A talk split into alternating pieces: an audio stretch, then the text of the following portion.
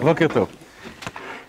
אנחנו אה, נמצאים כרגע במעבר בין פענוח נמשל שיר השירים משאלה, אה, מסוג, מ, מראיית שיר השירים כשיר שעוסק ביחס שבין הנשמה לבין הקדוש ברוך הוא, ובין ראיית שיר השירים כמהלך היסטורי, אה, שמתאר את ההיסטוריה של עם ישראל כרומן.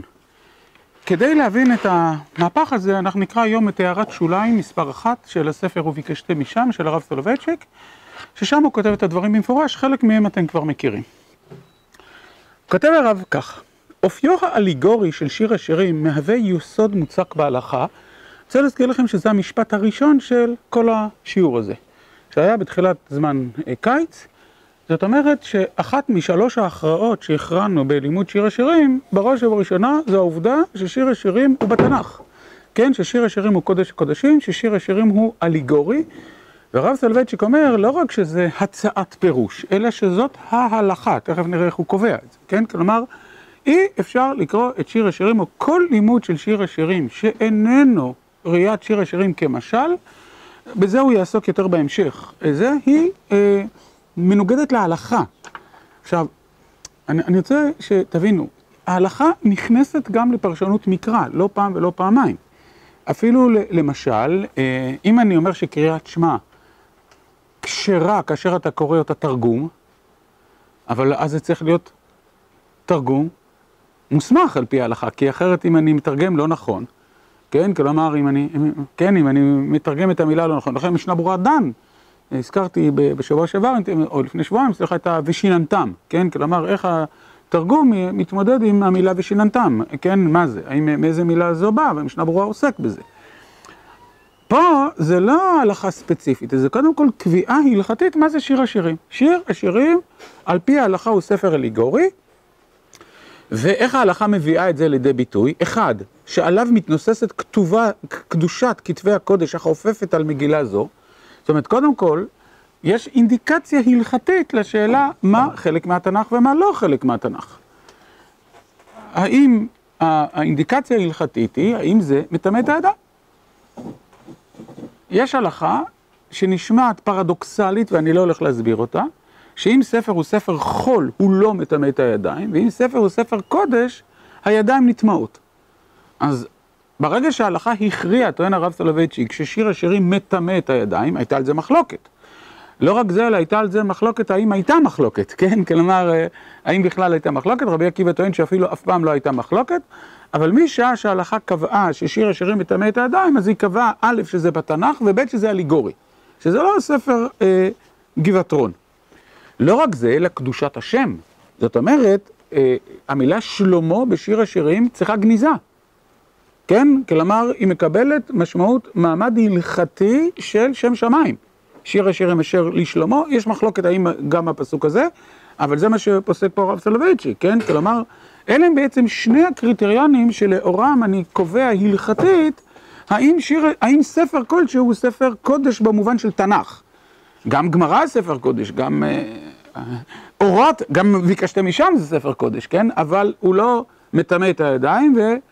קדושת הכינויים שלו לא קורה, גם ההגדה מפרשת שיר השירים מבחינה סימבולית. כלומר, בדבר הזה ההגדה וההלכה, אה, אה, עמדתם זהה.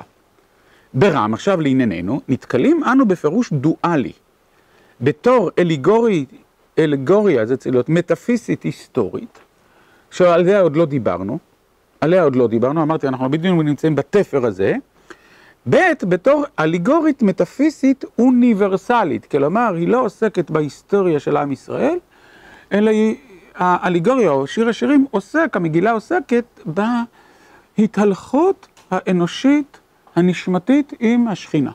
ואז היא אוניברסלית, היא לאו דווקא יהודית, היא לאו דווקא מופנית לעם ישראל. הראשונה מפרשת את הספר, וכפי שאמרתי, עכשיו בדיוק אנחנו מתחילים את זה, אה, מחר. מפרשת את הספר כשיר של הקדוש ברוך הוא כנסת ישראל, הבוקע ועולה מתוך התהליך ההיסטורי של אומה זו. השנייה נוטה לדרוש אותו כמין חומר לשירת האלוהים והאדם בכלל, המבטאת את הגעגועים ההדדיים של היוצר והיצירה. המדרש והתרגום אני כל הזמן מדגיש את זה, מקיימים את ההשקפה ההיסטורית. וכן פרשו רש"י, רבי יהודה הלוי, אבן עזרא ועוד. בעוד הרמב"ם, בואו נזכיר לעצמנו את הרמב"ם שלמדנו לפני שבועיים, תסתכלו למטה בדף, אני קורא את זה במהירות, וכיצד היא אהבה ראויה, הוא שיאהב את השם אהבה גדולה יתרה עזה מאוד עד שתהא נפשו קשורה באהבת השם, ונמצא שוגה בה תמיד כאילו חולה חולי אהבה שאין דעתו פנויה מאהבת אותה אישה, והוא שוגה בה תמיד, בין בשבטו, בין בקומו, בין בשעה שהוא אוכל ושותה. יתר מזה, תהיה אהבת השם בלב אוהביו, שוגים בה תמיד כמו שציוונו בכל לבבך ובכל נפשך, והוא ששלמה אמר דרך משל כי חולת אהבה אני, וכל שיר השירים, משל הוא לעניין זה. מסכם הרב סולובייצ'יק את עמדת הרמב"ם, נחזור למעלה. ברם, הרמב"ם שהלך בעקבותיו של רבנו בחיי, נקט עמדה אוניברסלית, אה, הנה הוא מצטט את, ה, את ההלכה הזאת.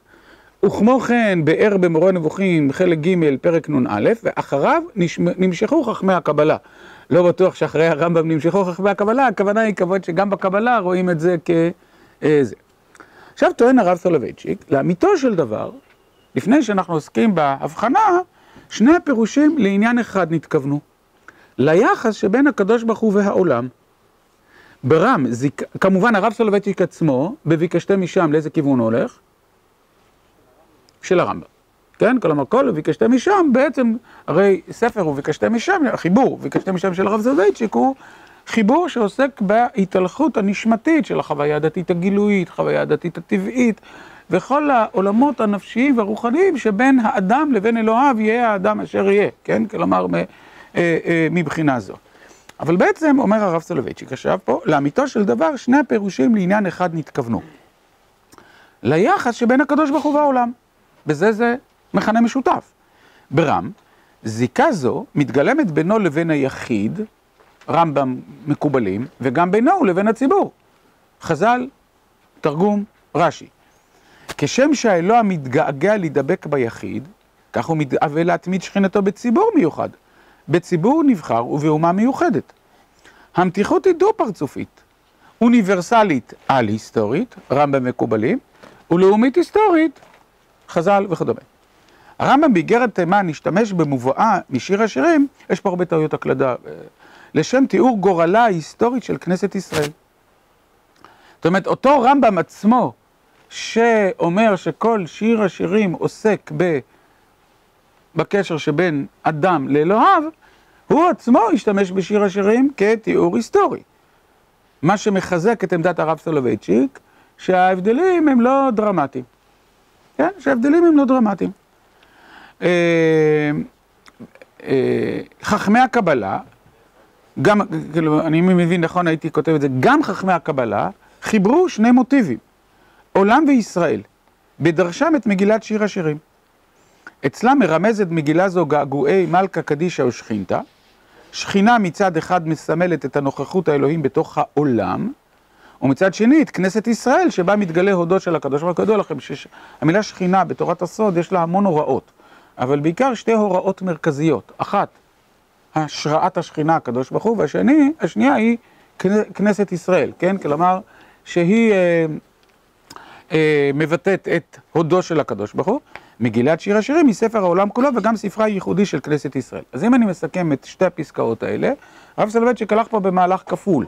מצד אחד לומר שאכן יש שני פירושים אליגוריים לשיר השירים, אחד אוניברסלי, אנושי, הומני, אלוקי כללי, ואחד היסטורי, לאומי, אה, זה, אבל בפסקה השנייה הוא אמר לאמיתו של דבר, הפער בין שני הפירושים איננו גדול, כי א', יש להם מכנה משותף, זה, שניהם עוסקים בקשר שבין הקדוש ברוך הוא למציאות, ב', אתה יכול לראות שאותם אלה שראו את זה אוניברסלי כללי, כמו הרמב"ם וכמו חכמי הקבלה, גם כן התייחסו לשיר השירים בתור היסטורי, כלומר גם פרקטית אתה רואה ששני המפרשים, או שני הכיוונים האלה התאחדו האחד אה, עם השני, על אחת כמה וכמה אתה יכול לראות בחז"ל שפסוקים בשיר השירים נדרשו ל... מהלכים רוחניים עמוקים ולאו דווקא לעניינים של כנסת ישראל, כלומר זה מחזק את, את העובדה שמצד אחד יש הבדל, אבל מצד שני זה אותו כיוון, אוקיי?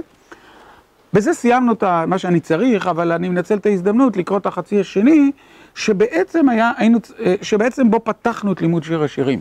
לא קראנו את ההערה הזאת, אבל בעצם עכשיו חוזר הרב סולובייצ'יק למה שהוא פתח בו בשורה הראשונה בהערה הזאת, וזה המעמד ההלכתי של שיר השירים והמשמעויות הפרשניות. לכן ההערה הזאת היא מבוא חיוני ללימוד שיר השירים. כל מי שמתחיל שיר השירים חייב, לעניות דעתי, ללמוד את הערת השוליים הזאת שפותחת את שיר, זה כיוון שהיא עושה סדר, אה, זה אלה שאני הייתי, במקום הרב סולובייצ'יק, מסדר את ההערה הזאת בסדר הפוך. הייתי קודם כל מתחיל להסביר למה שיר השירים הוא ספר קודש, כלומר מכאן עכשיו, מכאן ועד הסוף, ואחר כך עוסק בנושא שעסקנו בו, אבל הוא לא קיבל את הצעתי, אז אנחנו אה, נלמד את זה אה, כפי שהוא כתב. התואר קודש קודשים, אשר בו משתמשת המשנה במסכת ידיים ביחס לשיר השירים, מכוון כלפי הסמליות האלוהית המתוארת בה. שוב, זה חוזר, זה בעצם הרחבה של המשפט הראשון שעכשיו קראנו, נכון? אופיו האליגורי. נכון? את, כלומר, הטענה של רס סובצ'יק היא כזו. אם, אה, אה, אה, זאת אומרת, שיר השירים כפי שהוא, כשיר אהבה של דוד ורעיה, לא היה נכנס לתנ"ך. לא היה נכנס לתנ"ך. זה, תנ"ך כמובן עוסק בזה, אבל עיקרו של התנ"ך הוא השראת השכינה. בזה התנ"ך עוסק. השראת השכינה, יש בו ספר אחד חריג, אחר וכדומה, שנמצא את זה, וזה כמובן מגילת אסתר. אבל זה בדיוק מהותה של מגילת אסתר, ללמד שיש השראת שכינה גם כששמו של הקדוש ברוך הוא לא מופיע. אבל שיר השירים, התנ"ך לא עוסק באהבה בין בחור לבחורה מצד עצמה. זה פשוט לא מתאים, לא, זה לא התנ"ך, לא שזה אסור, לא שזה... זה, זה לא התנ"ך. אם, לכן מה בעצם חז"ל ברגע, זאת אומרת, בטח, סליחה, את העיקר שכחתי, בטח שזה לא קודש קודשים. כלומר, גם אם תגיד שכן, התנ"ך מכניס גם רומנטיקה וגם גבעתרון וגם זה, ואנחנו צריכים לשנות את יחסנו לתנ"ך, בסדר. הבה נניח את ההנחה המרחיקת הלכת הזאת, אבל בוודאי שהכינוי קודש קודשים לא מתאים. כלומר, טענתו היא שברגע שרבי עקיבא אמר ששיר השירים הוא קודש קודשים, אז הוא גם אמר שהוא אליגורי. אוקיי? וזה דבר שהוא מתיישב על הדעת. מאוד מאוד מתיישב על הדעת. אתה לא יכול לטעון ששיר כזה הוא קודש קודשים, אה, אלמלא אתה רואה אותו כמשל. אז זה מה שהוא כותב פה, כן? התואר קודש קודשים מכוון כלפי הסמליות האלוהית המתוארת בה. ברם, יש לתואר הזה גם משמעויות הלכתיות. תואר זה מבטא עיקרון הלכתי. אני כבר מכיר שני עקרונות הלכתיים. נכון? אני מכיר כבר שני עקרונות הלכתיים, אבל שני עקרונות הלכתיים היו מתאימים גם אם היו קוראים לזה קודש. כן? בינתיים דיברנו על שני עקרונות הלכתיים, אבל גם אם היינו מכירים לזה קודש, כלומר, ברגע שזה קודש, אז זה מטמא את הידיים, וברגע שזה קודש, אז המילה שלמה היא שם השם. בסדר. עכשיו אומר הרב סולובייצ'יק, לכינוי קודש קודשים, מעבר לרוממות הנפש, יש עוד משמעות הלכתית שלישית, ופה הוא מחדש חידוש ענק מבחינה הלכתית פרשנית. שימו לב, הוא אומר, מגילה זו לא ניתנת להתפרש כפשוטה. בום. כלומר, צריך לדעת שבאופן כללי, תמיד בתנ"ך, תן דוגמה דווקא ממה שאנחנו לומדים עכשיו במסכת עבודה זרה, אוקיי? במסכת עבודה זרה כתוב הפסוק שכולם יודעים לצטט, סליחה, ויש פסוק בתורה שכולם יודעים לצטט, ונשמרתם מאוד לנפשותיכם, נכון? זה ממש נהפך להיות ביטוי אה, שצריך להיזהר בטיולים, שצריך ללכת לרופאים, שכל הדברים האלה וכדומה. מי שקורא את הפסוק בהקשרו, הוא בכלל לא מדבר על זה. כתוב בפסוק, אני לא מצטט במדויק, ונשמרתם בעוד לנפשכם, כי לא ראיתם פסל תמונת קול ביום uh, התגלותי בארץ מצרים. כלומר, ונשמרתי אתכם, בהר סיני. כלומר, ונשמרתי מאוד לנפשכם, נשמרתם מאוד לנפשכם, על מה מדובר? על עבודה זרה, על זהירות מעבודה זרה, בכלל זה לא קשור ליהודי. אוקיי? אבל יש לנו פשט פסוק ויש לנו דרש, ואנחנו לומדים את הפסוק בשני מישוריו. אנחנו גם לומדים את הפסוק במישור של תורה שבעל פה שאמרה ונשמרתם מאוד לנפשתכם שצריך להיזהר בטיולים ובנהיגות וכדומה, וגם אנחנו לומדים ש"ונשמרתם מאוד לנפשתכם" זה כמובן פשוטו של מקרא. יש דברים יותר מרחיקי לכת. למשל, לא יומתו אבות על בנים ולא יומתו בנים על אבותם. אוקיי? אומר הר"ן במסכת סנהדרין, פרק שלישי, הגמרא לומדת מזה, הגמרא אומרת פשיטה. ולכן הגמרא אומרת, לא יומתו בנים בעדות אבות, ולא יומתו אבות בעדות בנים. כלומר, זה הפסוק שפוסל קרובים מלהיות עדים. אבל כשאני לומד תורה, האם אני לומד עכשיו את הפסוק הזה בשתי משמעויות או במשמעות אחת? תשובה, אני לומד את זה בשתי משמעויות. אני גם לומד את זה פשט הפסוק, וכך כותב הר"ן שם, איסור עונש קולקטיבי. הר"ן כותב, ממש, איסור עונש קולקטיבי מהפסוק לא ימתו אבות על בנים ולא ימתו בנים על אבותם. וגם כשאני לומד פרק שלישי במסכת סנהדרין או מסכת ראש השנה, ואני לומד את פסולי אה, קרובים של עדות החודש, מה יעשו אב ובן שראו בלבנה ו, אה, אה, וכדומה, אז אני לומד גם את איסור. כלומר, יש לי בתורה לימוד, יש לי כלל שאומר, אין, פעם היה שיעור כללי בישיבה על זה, שלמדנו שבת, אין מקרא יוצא מידי פשוטו. וזה. אומר הרב סולובייצ'יק, פה פסק הלכה מרחיק לכת. הוא אומר, בכל התורה כולה מותר לנו לפרש את הפסוקים בין כמדרשם ובין כפשוטם. פשוטו של מקרא מהווה חפצה של תורה. גם כן. למרות שהתורה שבעל פה למדה מהפסוק הזה משהו אחר, ויש עשרות פסוקים כאלה. אבל, כאן הוא פוסק הלכה, בשיר השירים נתמעט הפשט המילולי מחלות שם תורה, ואת מקומו ירש מדרש הכתובים. כלומר, מי שלומד שיר השירים ואומר, ישקנו מנשיקות פיהו, בחורה ביקשה שמלך ינשק אותה, ואם הוא בירך על זה ברכת התורה, זו הייתה ברכה לבטלה. זו הייתה ברכה לבטלה. אלא אם כן הוא למד את זה כמונו. מה זאת אומרת כמונו? לא, זה, למד זה כמונו, כלומר שהוא למד שבחורה מבקשת שהמלך ינשק אותה כמשל ל, למשהו, זה סיפור אחר. אבל אם הוא לומד את זה, כן, ככה, אז ברכת התורה שלו היא ברכה לבטלה, זה לא תורה. לשיר השירים יש רק דרש. הוא ממשיך. בשיר, אני קורא אותם את המשפט הבריסקאי הזה, בשיר השירים נתמעט הפשט המילולי מחלות שם תורה, ואת מקומו ירש מדרש הכתובים. המתודה הסמלית יחידה היא. כל המבאר מגילה זו על פי פשוטם של הכתובים ביחס לאהבה חושנית, א', מחלל קדושתה, ב', כופר בתורה שבעל פה, ואני מוסיף ג', מברך ברכת התורה לבטלה. כן? מברך ברכת התורה לבטלה. עכשיו, זה כמובן פסיקה הלכתית מרחיקת לכת. מרחיקת לכת, אבל טוען הרב סולובייצ'יק, אני לא אני המצאתי אותה. א', תבנית כזאת קיימת, מיד אתם תראו, יש עוד מקומות בתורה כאלה, וב', זאת המשמעות של המילה קודש קודשים. אם זה היה קודש, אז הייתי ממשיך ללמוד את זה בשתי רמות. יש פה אהבה חושנית ויש פה משל. אבל אם זה קודש קודשים, אזי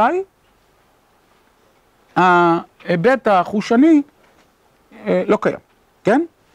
עיקרון זה, אומר הרב, אומר הרב למדתי את, העיקר, את העובדה הזאת שיש, עיקרון זה, כזה אנו מוצאים בהקדמת הרמב"ם לפירוש המשניות ביחס לפירושים אחרים, הוא כותב, ישנו סוג מיוחד של פירושים המקובלים ממשה רבנו, שאין אדם, כלומר, של תורה שבעל פה, שאין אדם יכול לחלוק עליהם.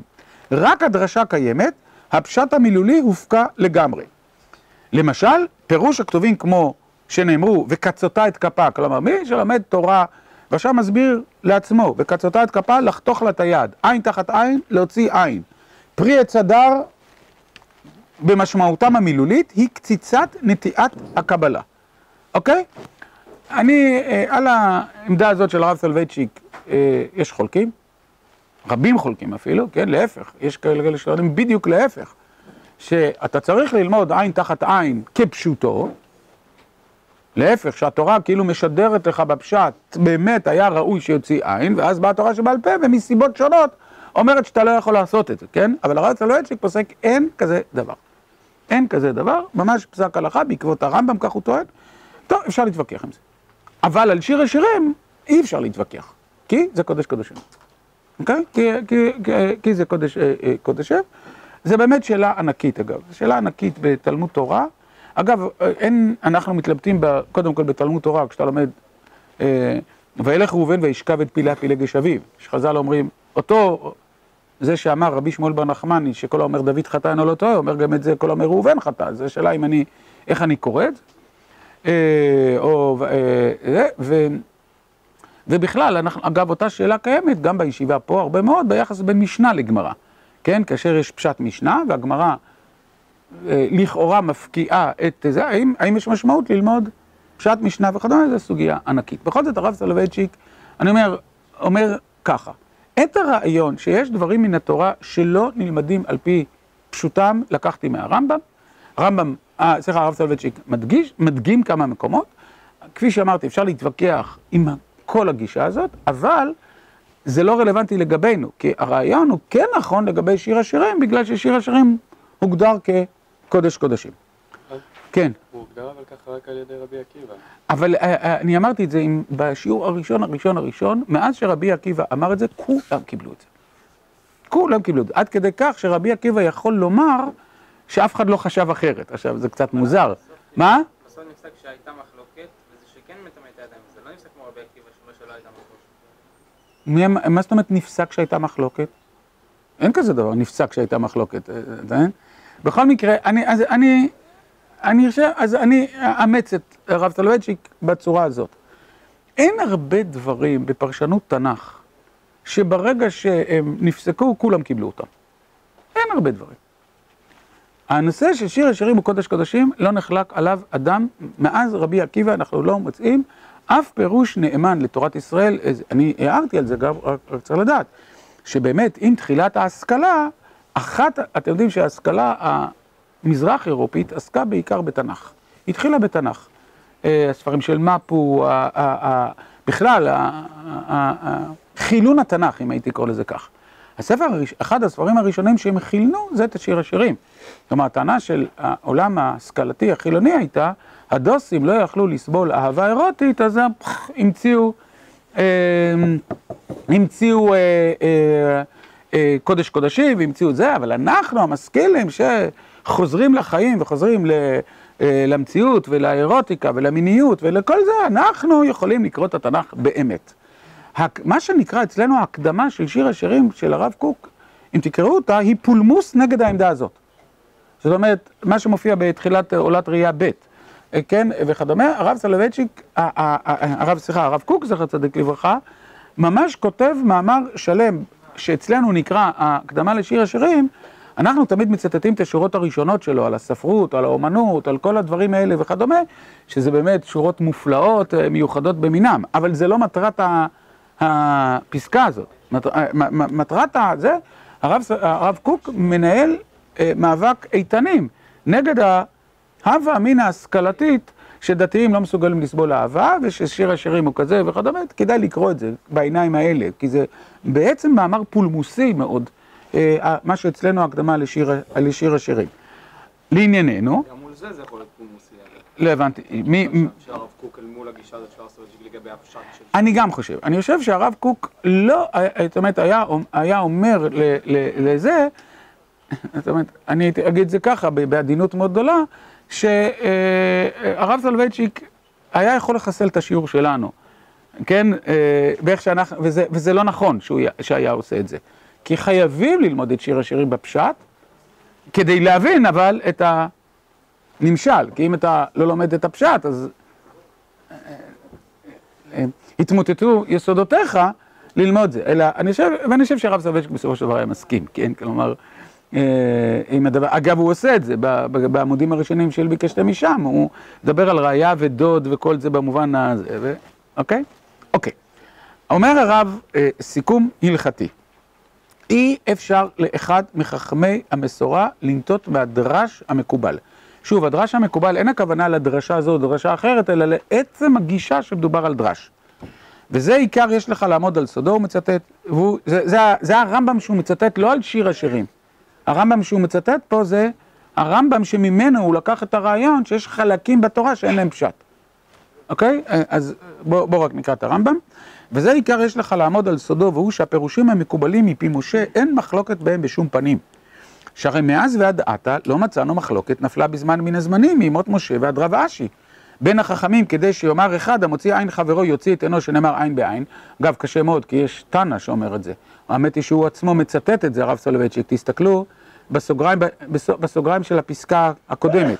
העין בא בקמא פ"ד עמוד א', רבי אליעזר אומר עין תחת עין ממש. ממש סול כדעתך? שואלת הגמרא, והגמרא אומרת כן, רבי אליעזר, לט לי ככל הנתנאי. זאת אומרת, יש אה, תנא מפורש, אז אה, לא ברור בדיוק איך אפשר, איך הרמב"ם כותב, אה, שהרי מאז ועד עתה לא מצאנו מחלוקת נפלה בזמן בין הזונים, מימות משה ועד רב אשר בין החכמים, כדי שיאמר אחד המוציא עין, חבר, עין חברו יוציא את עינו, שנאמר עין בעין. שוב, זו גמרא מפורשת, לא ברור הרמב"ם הזה. יאמר השני אינו אלא כופר, אינו אלא כופר בלבד שחייב לתת, ולא מצאנו גם כן מחלוקת במה שאמר הכתוב פרי עץ הדר שהוא אתרוג, ויאמר אחד שהוא החבושים או רימונים או זולתו, גם זה אפשר קצת להתווכח על מהלך הגמרא בפרק שלישי של מסכת אה, סוכה, אבל נעזוב את זה. בכל מקרה, לענייננו, למה הבאתי את הדבר הזה בדיוק בתפר שאנחנו נמצאים פה? האחד, כדי לחזור על הפתיחה לשיר השירים, ששיר השירים הוא שיר אליגורי, שיר השירים הוא משל, המשמעותיות הלכתיות וכדומה, כל זה הוא חזרה. השני הוא פתיחה למה שנתחיל בו בעזרת השם מחר. וזה לטעון, אחד, שלאורך ה... זאת אומרת לראות, לא לטעון, לראות איך חז"ל קראו את שיר השירים. אנחנו נעסוק בשיר הראשון רק בשביל הדוגמה, והמטרה שלי היא לא רק איך, אלא באיזה כלים הם השתמשו. ושתיים, להבין את התפיסה ההיסטורית, להבין את, התפיס... את הפיכת ההיסטוריה של עם ישראל לרומן בין קשר, ב... ב... לרומן של קשר בין ישראל לקודשא בריחו, כן? בין שכינה לדודה, זה, זה פסגה מאוד גדולה של, של הסתכלות על עם ישראל, על התורה, על הווייתנו, על ריבונו של עולם, ובזה בעזרת השם אנחנו נתחיל מחר בבוקר.